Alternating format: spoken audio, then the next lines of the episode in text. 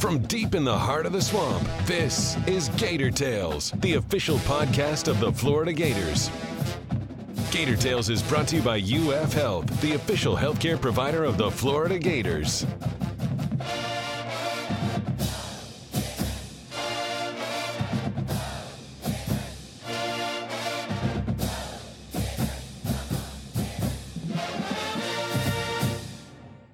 Welcome to Gator Tales. I'm your host, Adam Schick. Renewals can come in many forms, whether it be an infusion of new talent, the start of a campaign, or the potential saving of a season. The Gators experienced all of those across the program this week, with football, softball, and men's basketball playing those respective roles. On this week's show, we'll welcome Florida Gators dot com senior writers Scott Carter and Chris Harry to discuss the final pieces of Dan Mullen's signing class, another epic comeback by men's basketball, a signature win for women's hoops, and the Big Ten's potential game-changing stance on transfers in the P A T. But first, while the December early signing period has drained much of the drama from the first week of February, there were still letters to be faxed on National Signing Day, with Florida adding to its sizable haul from just a couple months ago. So to open this week's roundtable, we asked Scott to break down the latest arrivals.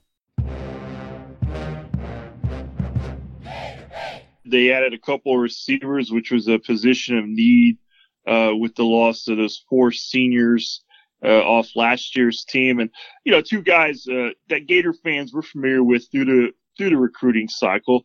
Uh, Xavier Henderson uh, from Miami Columbus High School. And uh, for those out there who may not know, uh, but certainly recognize his last name, that's because he is C J. Henderson's brother. A very uh, skilled athlete, six foot four, about two. And a big target, had a really good high school career, is also a state champion in the four hundred meters, has excellent speed. Dan Mullen was asked about him uh, at his National Signing Day press conference and still has some work to develop his technique, but they really love the raw raw tools that he brings to the position. And um, anytime you're able to sign a player who's related to one of your top players for the past couple of years, and C J. Henderson, he's familiar with the program. He's hung out with this team, these players on trips before. Uh, that's a good sign for Florida because, you know, whenever a young player has an inside connection to a program and he decides to come to that school, and this is a, a talented player who had a lot of options at him. He, Clemson and Georgia were really after him, and Florida got in there and, and beat those two out for his services. I, I think that speaks uh, well for the Gators program where it is right now uh, under Dan Mullen. And then flip that, they got a guy, a transfer portal, which has been so good to Florida since Mullen got here, most notably, you know, with a pair of receivers his first year in Van Jefferson and Trayvon Grimes. Well, he gets another one of those guys uh, in Justin Shorter, who was in the two thousand eighteen class. He was the number one rated receiver coming out. Went to Penn State, uh, redshirted, then caught fifteen passes uh, his second year. He is from New Jersey, and, uh, you know, he had the option to uh, go into the transfer portal, I guess, to get a better uh, offense or whatever it is he was looking for that he didn't find at Penn State. Uh, Florida showed some interest once they saw that he had entered the transfer portal. Uh, they were clearly still familiar with him uh, and his high school film. And, and once they showed interest, uh, Shorter gave it right back pretty quick and came down on a uh, official visit with his family, and uh, both sides, uh, you know, they connected really quick. And uh, Shorter is also a, a mismatch problem, uh, is how Dan Mullen uh, referred to him. six four, two twenty, really good speed, a lot of physical tools, and has a, a couple of years already in the college level. So he's going to come in.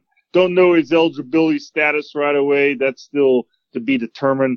But uh, certainly uh, those two guys add some uh, depth and talent at a position that was in need. Adam, the third guy that the Gators added late in the day, I want to go ahead and warn that I'm not quite good at pronouncing his last name. His name Princely. That's fine, but his last name, Uman Malin, uh, Princely Uman Malin, he's a, a defensive lineman who, you know, he committed to Texas uh along the recruiting trails from Austin, Texas, where the University of Texas is, and then, uh, you know, started getting some recognition uh, on the uh, recruiting trail. The Gators showed some interest with Auburn and Baylor. And uh, he's a guy that they really like. Has thirty-five inch arms, six foot four, about two eighty-two.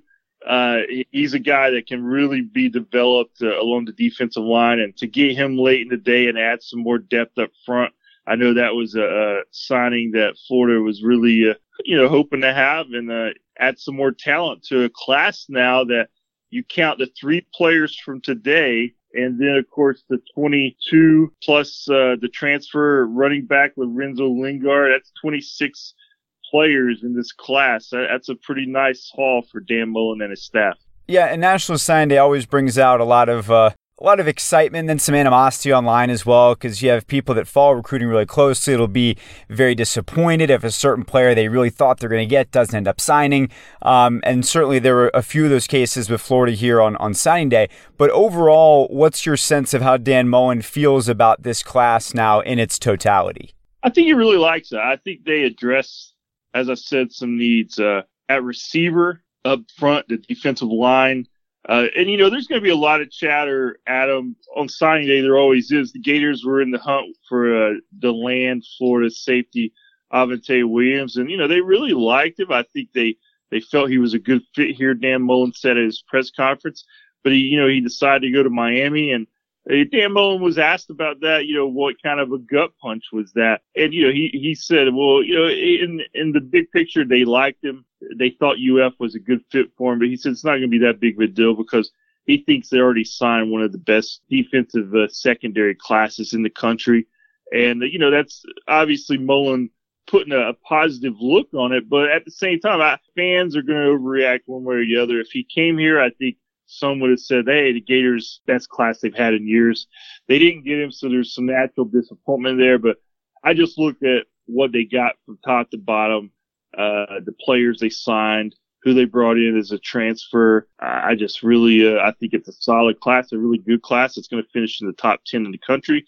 Uh, kind of keeps the momentum going of what they've done under Dan Mullen. And, uh, you know, Dan Mullen was in a very good mood on National Signing Day at his press conference. So that tells me that he likes, uh, he likes the way it's turned out for the Gators. You know, turning our attention to hoops, uh, Chris, it was, it's been a, an interesting week for, for the Gators, and we talked about these being really important games, kind of must-wins in some cases, and neither one of them was particularly pretty, but they were able to survive at Vanderbilt, and then they come home and have another one of these just monumental comebacks against Georgia with, you know, arguably, again, this season kind of on the line if they faltered. Yeah, I mean, it's a fifteen-point lead at halftime, and Georgia scores the last ten points of the first half, and you know, that's just a recipe for, uh, uh, I say disaster, but it's basically a recipe for failure because, you know, a team comes on, you let that happen right before half. You're giving them all the momentum, the, the, all the air was out of the building. It's a fifteen point lead.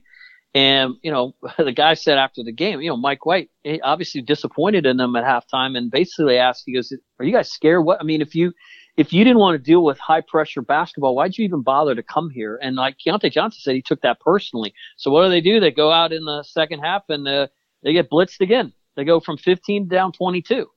And Mike White just kind of throws up his hands and he sticks in a lineup with four freshmen in there.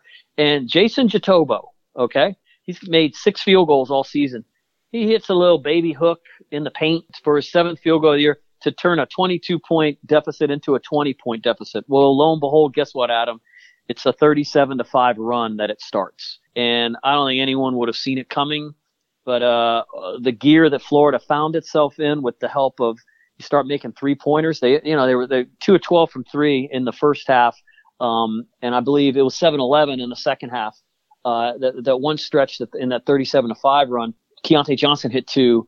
Trey Mann in his best game of the season hit two. He had eleven points, uh, all in the second half. All of them monumental shots. Uh, Kerry Blackshear had one, Nemhard one. Uh, Andrew had nineteen of his twenty-five points, career-high twenty-five points um, in the second half. He scored uh, eleven of his team's last twelve. I mean, it just all came together, and it, I don't know, you could have possibly have seen it coming, but uh, I mentioned some offensive numbers. Florida slapped a three two zone on Georgia. It really confused them. Uh, it was better in, in terms of denying Anthony Edwards, who had eighteen points in the first half and looked every bit like a potential uh, number one overall draft pick in this game. He had thirty-two points. He was six of nine from three. I think at one point he was six of seven, so he actually missed his last two. But it turns out to be the second biggest comeback in Division One basketball this year. It ties the biggest comeback in Florida basketball history. And it comes thirty-two days after Florida came back from twenty-one down to beat Alabama in double overtime. This is not how you want to live uh, as a basketball coach or as a basketball team. But obviously, it beats the hell out of the alternative. Um, Florida has to figure out how to bottle what they're doing when they're playing at their best. Because right now, they that's their problem. Because we know they can play well. Uh, but they just have too many, uh, the inconsistencies. Mike White talked about an immaturity with the team. You know, if they can find that sweet spot. But like Andrew Nemar, I walked back to the locker room. He goes, we had to find out a way to play a full forty because uh, there haven't been a lot of games this year where they played a full forty. Maybe Auburn, even the Xavier win up in Charleston for that, that tournament championship, uh, the, the last five minutes was like going to the dentist. So better to be talking about it in terms of winning this game. But um, this team has some things to fix because there are going to be some tougher games coming up down the line. Well, let's talk about what's next. It's two games on the road. And uh, I, I think when you talk about those games, Chris, also the question that comes up inevitably you just touched on is, does this serve as another kind of turning point? Because I know we've talked about that before. That was the thought after the Alabama game. It was the thought after the Auburn game. It's a Charleston right, Classic, right. too. Yeah. So this is arguably the, the fourth or fifth time we've had that conversation. Is this time different in your mind, and how can that play into the next couple games? Well, I would, su- I would say you have to assume that it's not until uh, they prove otherwise. Because, I mean, they, they, they've showed, and again, this goes back to the maturity Mike White talked about, but, you know, there are no givens in this, in this league. I mean, the, the S E C, Ole Miss, uh, is, I believe, a, a two and seven in the league right now, maybe three and six, two and seven, I think. But, uh, South Carolina was uh, one of the hottest teams in the league. They'd won, I think, uh, five of their last six, uh, in S E C play.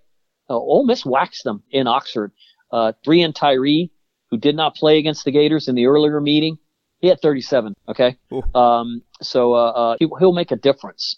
And uh, so uh, going back, that's, that is not going to be an easy game this weekend, regardless of, of what the records say. We all see what's going on around the country with these uh, with these basketball games. There are no givens, and there's cert- we're certainly not going to make any assumptions that Florida has turned any corner just because they played the last sixteen minutes of a game against a, a Georgia team, which has only won two S E C games this season. Uh, we're not going to make any assumptions with regards to where they are. They they have to prove it uh, over the course and put a little body of work together, put some um uh, some string of victories together, not win one, lose one, or win two, lose one, fall back. I mean, they're still certainly capable of, of having the kind of game like they had at Missouri. You know, when they went up there and Missouri hung ninety-one on them. Uh, I don't know if Missouri's capable of having another game like that, but uh, uh those are the kind of outliers that Florida's had to deal with. And uh, Mike White talked about how disappointed he was um, a couple weeks ago in the Baylor loss. Yes, Baylor's number one in the country, but Baylor had so much more fight than Florida did. And it was disappointing given the circumstances of that game. So let's see how mature they are. Let's see if they talk about this. Uh, they've got some kind of like peer evaluation program that they're trying that they hope will hold each other more accountable. So uh, that'll be tested this week also. But you mentioned two games. Yeah, they play at Ole Miss. And then they go next week at Texas A and M, and uh, that's going to be a, a struggle against a very good defensive team. Texas A and M's been unpredictable. They've gotten hammered sometimes. Georgia beat them by fifteen over the weekend. They've got a couple decent wins on their uh, in, in S E C play as well. So um, I'm not decla- making any declarations about Florida having arrived. Let's just say they're fourteen and eight, they're six and three, they're alone in fourth place in the S E C, and that's a better place than they were um, when they went to Vanderbilt over the weekend. I want to turn our attention to women's basketball for a second. It's not a sport we've had a, a lot of chances to talk about this year because they, they haven't had the best of seasons to this point. But uh, Scott, they certainly put an exclamation point on Super Bowl Sunday. Uh, they're not talking about the Chiefs. They're talking about beating not only a top twenty-five team, but a top fifteen Kentucky on the road, which, uh, you know, for that program, it, it's a pretty big win for them in the, in the big picture. It is because, you know, this is a team that has struggled the first couple of years under Cam Newbauer as he tried to rebuild the program and, and kind of place his own stamp on it and its direction. And he's been knocking at the door with that this year. They they started off uh, with a good record, and they, they had this rash of losses against ranked opponents. And but they finally got one. They finally went up to Kentucky on Super Bowl Sunday, as you said. And it, it didn't start out the greatest, but they really started to shoot the ball well. Uh, from the outside in the second half, and uh, they put them in control, and they held on, and Uh, it was the Florida's first win, I think, against a ranked opponent in about three to four years. And, I, you know, you don't never know, Adam, if you can classify, is this a signature win? You know, I don't know if I'm ready to go there, but it's a win that certainly can do a lot for the team's confidence because, as I said earlier, they'd shown improvement early in the season off to their best start uh, under Newbauer. And then they knew that they were going to face a, a tough schedule with all those ranked teams. And when you start losing four and five in a row to those teams, obviously that's going to take a toll on, this, on their confidence. And I think by going on the road and beating a Kentucky team uh, that's in the in the S E C overall, uh, a big win, a good win uh, for the program. Freshman Lavender Briggs was all over it. Uh, you know, I think with twenty points, she spearheaded a lot of the improvement. Probably the best player that. Well, no doubt the best recruit that Florida's had since Newbauer's been here. And again, it's it's a program that had a lot of ground to make up to get competitive in the S E C again after uh, Newbauer took over. But I think you're starting to see some signs that the Gators have closed that gap.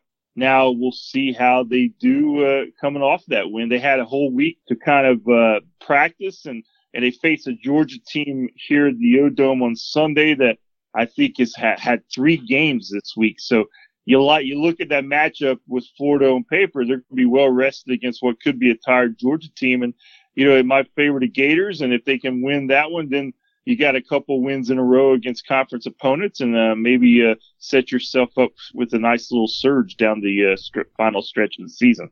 Moving on to our P A T, it's uh, it's strange times in college athletics. More and more we're seeing some long-standing rules be changed, and even some that people thought should stay the same are now being looked at again. And, and the one I'm thinking about right now is specifically transfers in college football, college basketball, college baseball. At the moment, if you want to transfer in those sports, you have to either get a waiver to play immediately or you sit out a year, which in most cases is what they end up having to do, even though in every other N C double A sport, you can transfer and play immediately without penalty, without a waiver of any kind. The Big Ten has decided it's time to open the floodgates. They are pushing for all athletes in all sports to be able to transfer one time without penalty, which some view as free agency and, and truly the, the wild, wild west coming to college football and college basketball, especially with the kind of player movement you'll see, guys jumping in and out of the portal if they have a, a bad game or they get benched for one day, whatever it may be. I want to know from you guys, is this a good idea to start letting all athletes have a penalty-free transfer, or are we opening Pandora's box to a realm we're not sure we want to go to?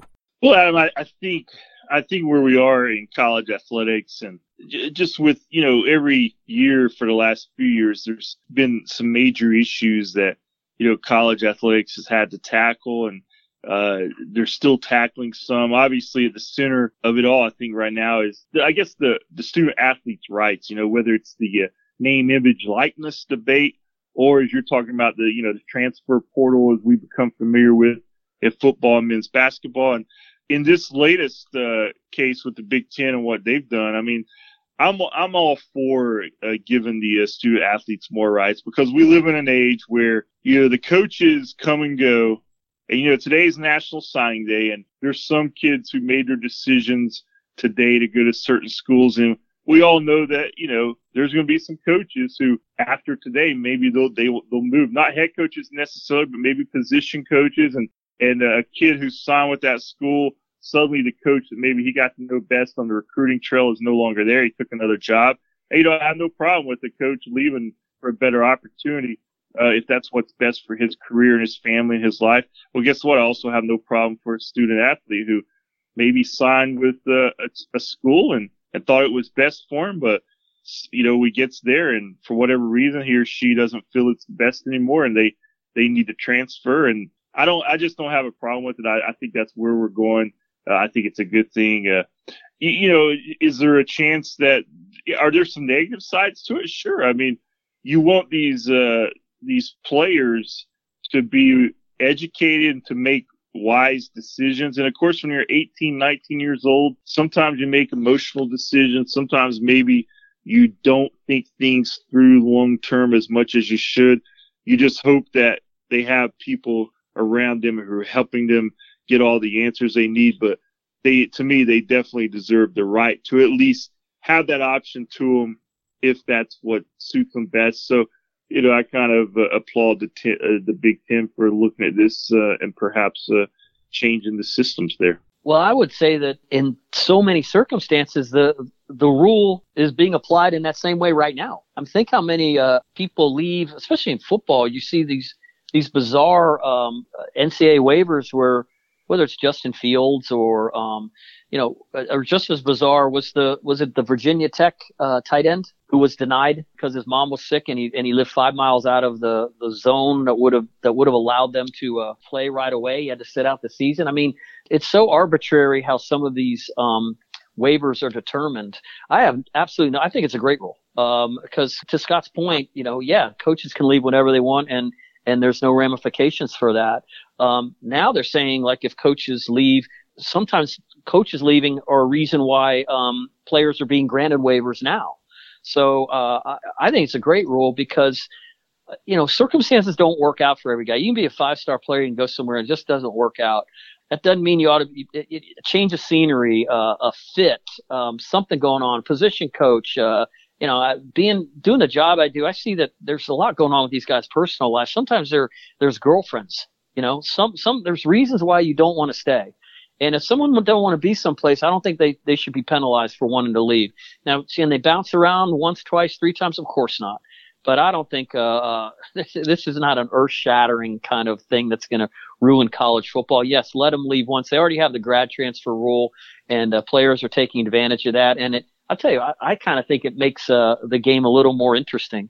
Is it free agency? No, it's not exactly that. But you get guys that can help teams uh, right away a lot better when you bring in older kind of guys. And it, it's a different kind of dynamic that can help um, improve a team. So uh, I think it's a great rule. Uh, I wouldn't want it to go any far for any further beyond, you know, uh, a double transfer or anything. But uh, I, I I would be fine if the N C A A adopted it across the board. Yeah, very interesting times in college athletics. Change has been coming for a while, and this may be the, the biggest one yet when you look at it in terms of how it'll change the way that programs operate, the way they try and retain their athletes.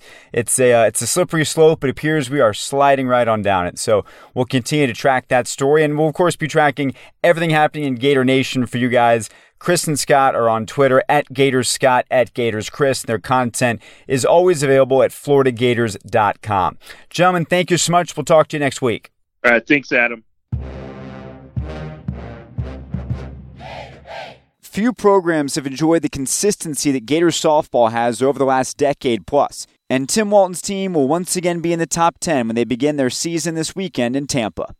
twenty nineteen proved to be a historic year for Florida, one that saw the opening of its newly renovated stadium and also the conclusion of two legendary college careers.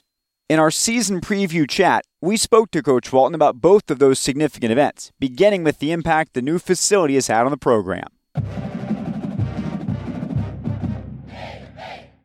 Yeah, I mean, when when, when I look out of my office and see see the stadium and the the, the color of the grass and the the level of detail that goes into the stadium and the dirt and the grass and the fence and the field. It's, it's really, uh, it's just, it's such a, a refreshing feeling to know that we have the luxury of having a, you know, a, a great crew and staff that work on this complex. But the things that it's really, really enhanced the most is the relationships with the players and the staff and, um, just the entire working group that goes into this process that we have in our stadium. So I, I get to see everybody every day, not just in a in a competitive situation, but when they're doing their rehab and their prehab and they're eating lunch or studying or passing by. It's just it's a really nice to be in this. Uh, I call it a very, very functional facility. The functionality of what we can do here every day and the just the, the luxuries that the players have is really professional and really convenient for them. I think we have a, you know, a very nice setup here. And, um, you know, to take advantage of this, we were able to practice early and then come up and do some work and go back out and practice. So we can get a little bit more one-on-one attention with our players and still be able to get our work done that we need to do on a daily basis for the season and, you know, for out of season stuff as well. It's really been a nice, this, this year is obviously the first year we've been in it, you know, in the preseason, and we had a really nice preseason and got a lot accomplished that we maybe couldn't do in the old formula. Looking at, at what you guys have, and even around the country, some of the ones that have popped up in the last decade, and then also what's happening right now in Oklahoma City with the full, I mean, almost completely redone A S A Hall of Fame Stadium out there. What does that say to you about just the continued growth of the sport in general, to have so many people at every level putting more money and resources into it? Well, I think that the number one thing it tells you is the, the commitment to not only the sport of softball, but to, to female athletes in general all over the country and in a lot of sports. And we don't take that for granted, knowing that, you know, we have uh, one of the best universities in the country, one of the best athletic departments in the country, but we're a total athletic department. And,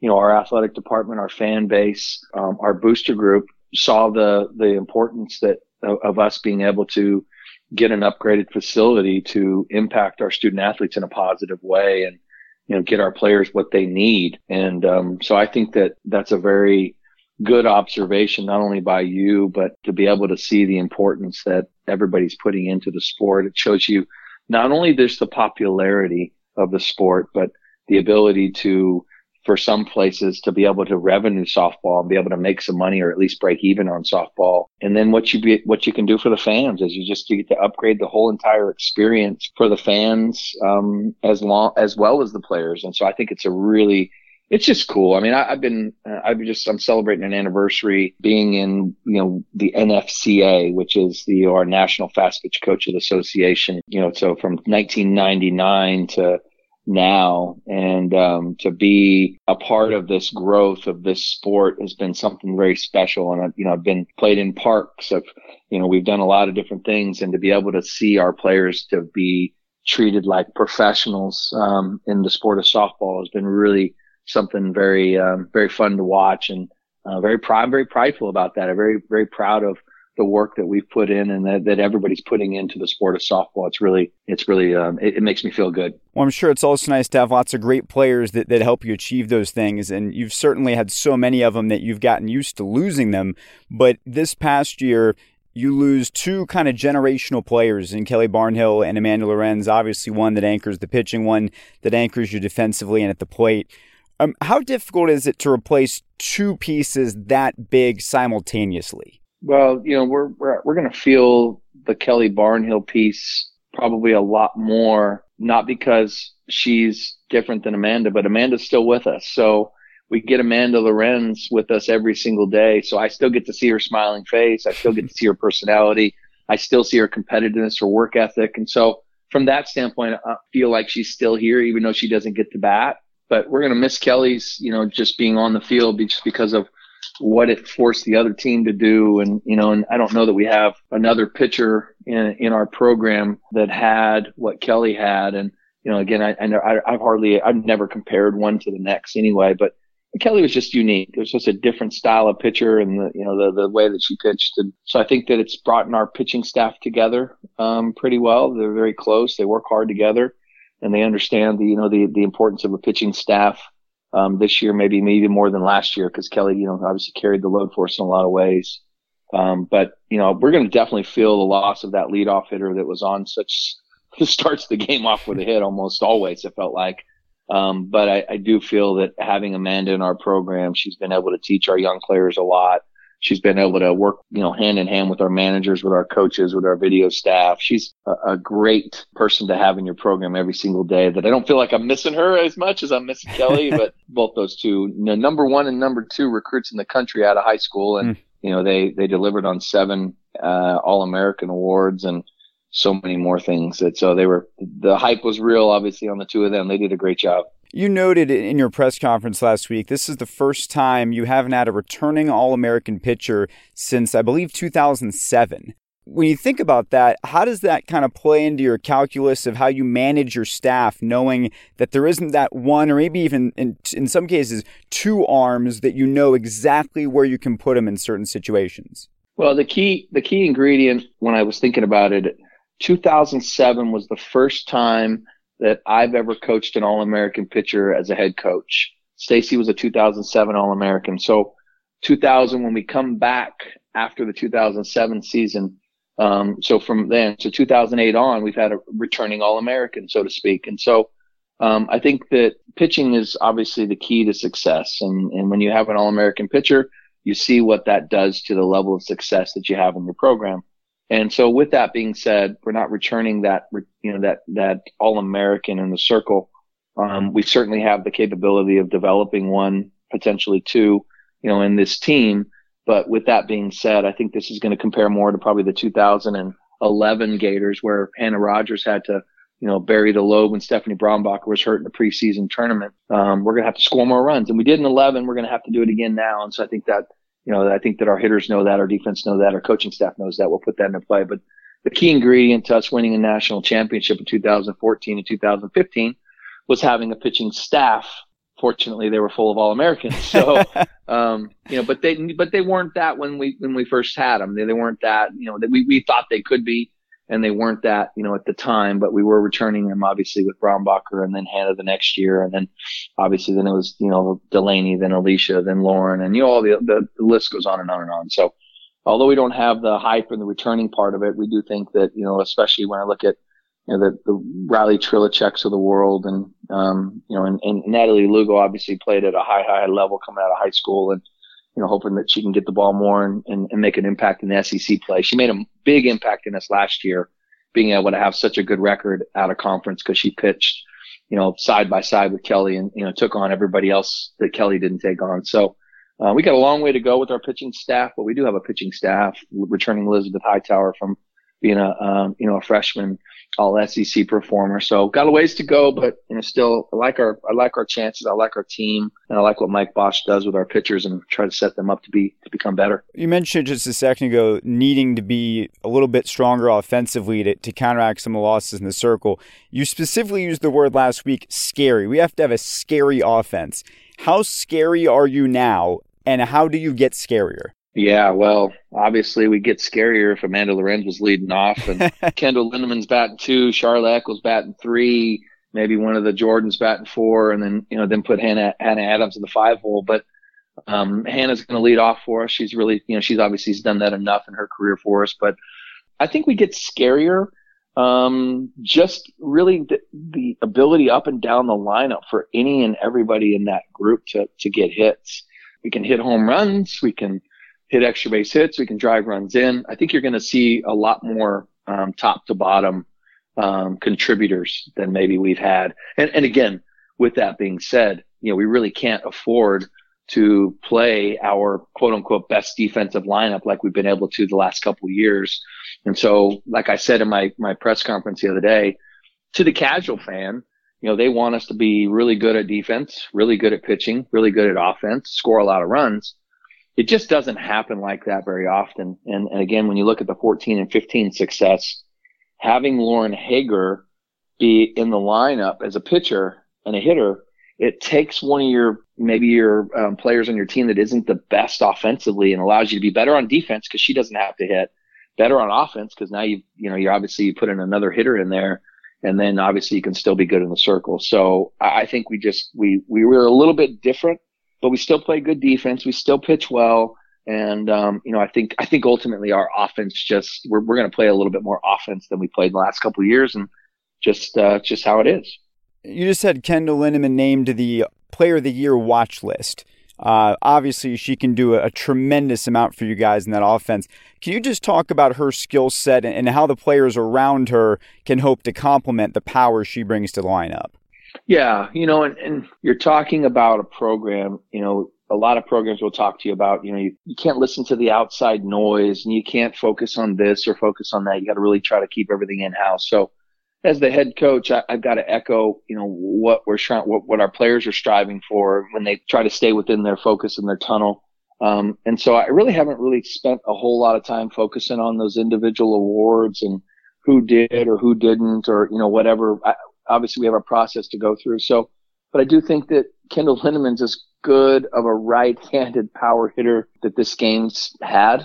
And I don't want to use the word ever very often, but she's one of those once-in-a-lifetime type of a players. You know, she can really hit. She can hit change-ups. She can hit fast pitching. She can hit high. She can hit low. She's a she's a lineup changer. And um, again, the opportunity for us last year to upgrade our lineup in the middle of the season, happened by, you know, by, by her transferring to us. And, um, you know, with that being said, it, it impacted our lineup in such a positive way. She's a really good person. She works really hard. Um, she's a good leader by example type of person. And I'm really looking forward to, this is our first full year with her in our conditioning program and stuff like that. I'm really looking forward to, to seeing her, um, you know, have a, have another great year. When you get someone on the Player of the Year watch list, that can certainly draw a lot of attention. But, you know, there's a lot of players who maybe don't get that recognition that have also made significant strides. So in terms of your returners from last year, which individuals have you seen that have shown the most growth year over year? Oh, man, that's a that's a really, really tough question. Um, I think Jordan Matthews is probably the player that's improved the most from, say, freshman year to now. Um, but there were so many injuries and so many things circumstantial that really made it hard for her to be her best when she got here. Um, but she's really improved. She's gotten her speed back, or she's getting closer to, to being almost at full strength of what she, what I recruited her to be, and probably what she even thought she could be. Um, but she's becoming a lot more, uh, dynamic of a hitter. Um, I mean, Hannah Adams has really improved a lot. Uh, Jamie Hoover's improved a lot. Jordan Roberts has shown some great promise here from the start of the fall to where we're at right now offensively. Um, she's really starting to become a lot more consistent, whether it be velocity change in and out. She's, she's getting better. So it's, like I said, it's really hard for me to, to, to say, you know, who's probably improved, but I think if I were, I mean, Natalie's improved a lot. Katie Cronister's had the best fall that she's ever had, um, for us. And, you know, hopefully we can keep her healthy enough to, to play a full season with the Gators. Uh, she hasn't had that yet, but, um, I think we've, we've had a lot of improvement. Uh, a travel coach once said this to me a long, long, long time ago. Really, really, I mean, he's a Hall of Famer, really good coach. He said, the one thing I like about sending my players to your program is I'm sending you good players, and somehow you continue to get good players better in your program. So he just said that to me, and I, and it's one of the best travel programs in the entire country. And I, I've always taken that to heart, to know that we always try to help our players get better. I'm a player's coach in a lot of ways. Um, but I think that player development is, is definitely one of our strongest suits that we, that we definitely pay a lot of attention to here at Florida. When I have a chance to impact even more young players that are coming in fresh to the program. So can you talk about which names fans should be looking out for early on? New names that are going to make a big impact in your mind. Yeah, our freshman class has really been, um, done a good job. Riley Trilicek, you'll see her pitch a lot for us. Julia Cottrell, you'll see her catch a lot for us. You'll see Charlotte Eccles, uh, transfer from Michigan State. She's a sophomore. Uh, she's going to start at third, and she, she's been, she's done really, she's really good. Um, when you go, Bailey Goddard's going to play a lot for us. Um, E C. Taylor's probably going to situationally play, probably maybe run a lot more for us. Um, and then you'll take, um, Mia Bufano, be a late inning defensive replacement, lefty lefty, throws pretty well. Um, probably our most natural outfielder that we have. And then I'll tell you what, it's been funny. One of the, one of the toughest outs on the entire team, uh, well, actually from the start of the fall to now, has been Sarah Longley. So Sarah's really, really come on and starting to hit the ball like she had done some in high school, where she had some big, big time game winning hits and some things to send her high school team to state championships and stuff. But um, I think Charlotte Eccles has, again, a, a big time chance to impact this lineup. And Julia Cottrell, you know, those two from an offensive perspective are, are pretty special. Um, Bailey Goddard's got as much power as any hitter that we've had in, in our program in, in a long, long, long, long time. So, um, really looking forward to, uh, to seeing those, those guys get a good chance early and just see what they can do with their opportunities and have fun. And, you know, obviously as the game slows down, I think you're going to hear those names for a long time in their career. You have a pretty unique home opener this year in that you're welcoming in the U S national team for an exhibition. Um, as they get ready for Tokyo, softball returns to the Olympics. What does it mean to have them come through Gainesville? And on top of that, to have a lot of familiar faces that'll be on that team as well. You know, being able to play Team U S A is a big deal. Not only is it a big deal for, for uh, the Gators, but also for Team U S A. You know, in other words, getting, getting them a chance to, to showcase their brand and, uh, come here to the Southeast and, and, and really treat them first class. And, you know, I just hope we can help them improve. And that's my goal of this game. And they're, they're loaded top to bottom, are really, really, really good players. Obviously, some of the best in the world. Um, I'm just hoping that we can help them improve, and, and, and whether it's just one thing that they get better at that day. So um, really want to help them improve and, and work to build uh, their team for their quest for the goal. It's great for our fans. It's great for the families of those three Gators, Michelle Moultrie, Kelsey Stewart, and Aubrey Monroe, be able to come back and play in this newly renovated stadium that they helped build by their successes. And so I think that's really, really, really cool. Um, for me, I've spent uh, a few years with the U S national team in the junior level, and we got a couple players on that team um, that'll be, you know, competing for a gold medal. And obviously, getting a chance to not only recruit and loved watching and working with uh, with, with my three, but I'm really looking forward to this opportunity. It's a big deal for us. Uh, we've sold out all of our tickets. Um, there's still some standing room seats and some berm seating and stuff like that. So that was really, really cool of our fans to recognize the importance of this. And my wife and I are going to, we've already bought our tickets, got our hotel, and we're going to Tokyo as well to, oh, wow. support, to support, not only support the team, but, you know, I, I remember coached an Olympian, you know, and I mean that as, as part of our, you know, Gator program. So it's a big deal. Um, when you're the best in the world and you get an opportunity to, to compete for your country, um, you know, again, I'm going and my wife's going. It's just, this is a special moment for softball to be able to have uh, future Olympians playing on your field against your team, and the impact that they have, not only have had on the game, but will have on the game for, for the rest of their lives. That's really cool. We'll have to, we'll have to have you back on after that to tell us about the whole experience over there. Um, a couple of final things for you. You know, when you're talking about uh, globally sports, as you just were, the death of Kobe Bryant has just affected seemingly everyone in their own unique way. And, and I'm curious to talk to you about it, because you are one of the most competitive people I've ever met. And anyone who hasn't met you would quickly find it out if they did.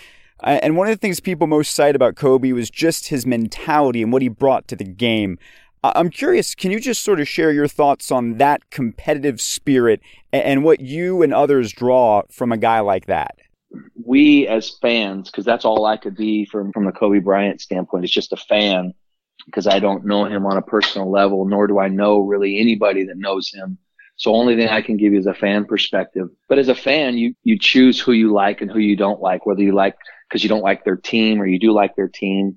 But I can tell you a few stories that I've heard, and the few stories that I've heard, because obviously our circle is very Um, small when it comes down to sports. And one of the best experiences I've ever had as a, as a coach was going to the ESPYs in two thousand fifteen, and going to the ESPYs, you realize the S I'm thinking ESPYs, these, these powerful dominant personalities are going to be so just blow me away. It was such an unbelievable experience of humble individuals, I guess, because the whole room is filled full of people that have accomplished something in their sport. And I met LeBron James, and, you know, we met uh, quite a few, Alex Rodriguez, and, you know, the list goes on and on and on of, of different sports people that we met. And they were all the same, just really unbelievably humble. But back to your question about Kobe, I've had a couple stories told of me of Kobe that have changed my entire perspective on Kobe Bryant. There's so many things that Kobe Bryant did outside of his sport, not only for his family. You find these things out. Why was he in a helicopter? Because he wanted more opportunity to spend time with his family as opposed to commuting through the traffic to get to where he needed to go to work. And so there's just, as a dad who has three kids and, and a wife at home, I really respect that. Um, and then the other thing you hear about is all the charitable work he did for young people and or people that were, that he never got a camera on him to ever, he didn't want that attention. Um, so that tells you a little bit about his competitive side. He didn't really care what you thought of him. He was going to do what he knew was right for not only his family, but for his, uh, for his different, you know, charitable, um, pieces that he did and worked on. But I have never, I heard one interview about him, and I've never heard anybody say it differently. Kobe Bryant didn't outwork people. Kobe Bryant didn't go and work out when he worked out. He didn't go lift weights or run or condition. Kobe Bryant pushed himself to the brink every single time. He called it a blackout. It wasn't time for him to be finished with his workout until he got to the point where he was going to black out. Hmm. And that's when he knew he was obviously, you know, done with his workout. um, but I have never heard anybody say anything different. Kobe Bryant was probably one of the most fiercest competitors that anybody has ever seen. Some would view that maybe as arrogance. Some would view that maybe as a disrespectful to, to some others. But, you know, as, as I've gone through and listened to the stories and have heard my, my, my opinion of Kobe Bryant has really, really changed in the last, uh, you know, week plus. It, I, I have a, a deep, um, respect for the man that Kobe Bryant was, more so than the competitor. I, I just, uh, again, I've, I've just really grown to respect the life that he led, that nobody knew he was leading in such a positive way. Look at the, look at the out, outpour of, of love for somebody who, you know, he was probably fifty-fifty in the fan base or in the, you know, in the, in the news media of, of people that really appreciated him. And, and now I would say that, that he's probably grown. His legend has grown to a level that I don't think anybody could have ever imagined it to be. And that says a lot about what he did behind the scenes that none of us knew he was doing. And I just grew uh, a great amount of appreciation for him. And I really, really, really admire that. But I feel so bad for it. I feel so bad for his family. It just, mm-hmm. it, that part really pains me to, to know that his, his daughters and his wife are going to have to go through the next however many years without somebody like Kobe Bryant, who was obviously a, a great father and great husband. Yeah, very well put. Um, final thing for you. You are first and foremost a baseball guy, and the uh, baseball community has been rocked over the course of the last few weeks with the Astros cheating scandal, the sign stealing, using technology. And it, it brought up this question when we did our conversation with Chris Harry and Scott Carter of, in this modern age, where is the line of competitive advantage and then cheating? Being a baseball guy, knowing all of that, I'm curious for your thoughts on how has technology changed what is competitive advantage, gamesmanship, and what is cheating? Yeah, so it's I'm I'm typically one that doesn't, you know, you know me, I'm pretty pretty black and white. And I'm not somebody who likes to get in the middle of whether it be political controversies or controversies in general. You know, it's for me to say what I said about Kobe. Obviously, you know, it was from the heart. You know, going through the, the, the readings of all the different situations that happened with those ball clubs in Major League Baseball, people ask me all the time, why do you use those sign cards? Why do you use numbers? Why don't you use, you know, signs and do all those things that you would do? And, you know, because of technology, technology forced us to use sign cards because, you know, we had a couple, couple schools in a couple schools in the league that were, in our minds, were doing things because of their technology at their home stadiums that could allow them to do things with their cameras that were different than what we were really thought was probably on that level. So, um, technology has changed everything. I'm not going to get into specifics of the other two because, again, whether they're all accurate or it's speculation or this or that or what's proved, what's not proven, and, you know, that stuff, I don't think it's fair for me to, to give an opinion on that. Um, I just know when I played baseball, if, um, if we knew that you were getting our signs, we would figure out how you couldn't get our signs. If we felt like you were getting them in a way that you, we didn't think was legal, then players handle things that players, players handle things that coaches can't handle. And um, we as players handled it ourselves. And so this will change the game of baseball for so long. Baseball and softball coaches are so paranoid anyway. Um, I mean, we, I mean, we are, we're all, we're constantly trying to hide our signs and change our sets and, you know, are they doing this? Are they doing that? So I, I just think that this is, you know, again, I, I, it's, it, it, I feel, I feel sad, but in the same sense, I go, it's competition and people are going to, you know, and some people just think that they, they need to do anything they can to win. Um, and so it, it's tough, but, um, I, I just, I wish I knew, I wish I knew everything and could say, Adam, it didn't happen like that. Or right. Adam, man, it happened like this. I wish I knew more. Um, but in the same sense, um, I, I think that, that, that technology has clearly, completely, one hundred percent changed everything about sport. Well, Coach, we, we appreciate your thoughts on those, you know, latter two topics there, as well as getting us ready for softball season. And we certainly wish you a lot of luck when things get underway. Well, I appreciate being on here, Adam. Thank you very much. It's this is my fifteenth season, so wow. It's uh, obviously uh, you know, you, you you hope you continue to grow and your perspective of not only the game and your players changes, but uh, perspective on life, and so. Uh, I opened up a little bit more with you this time, I think, than I think I've ever have. But uh, I think, again, I think that has a lot to do with maturity and, you know, and, and age and um, just going through the process of what we do every single year. You know, you, you just keep growing and learning. So appreciate you having me on. As always, Adam, go Gators. And that's going to do it for this week's show. If you haven't already done so, be sure to subscribe to Gator Tales in the podcast app of your choice, and please leave a review to help us continue to grow.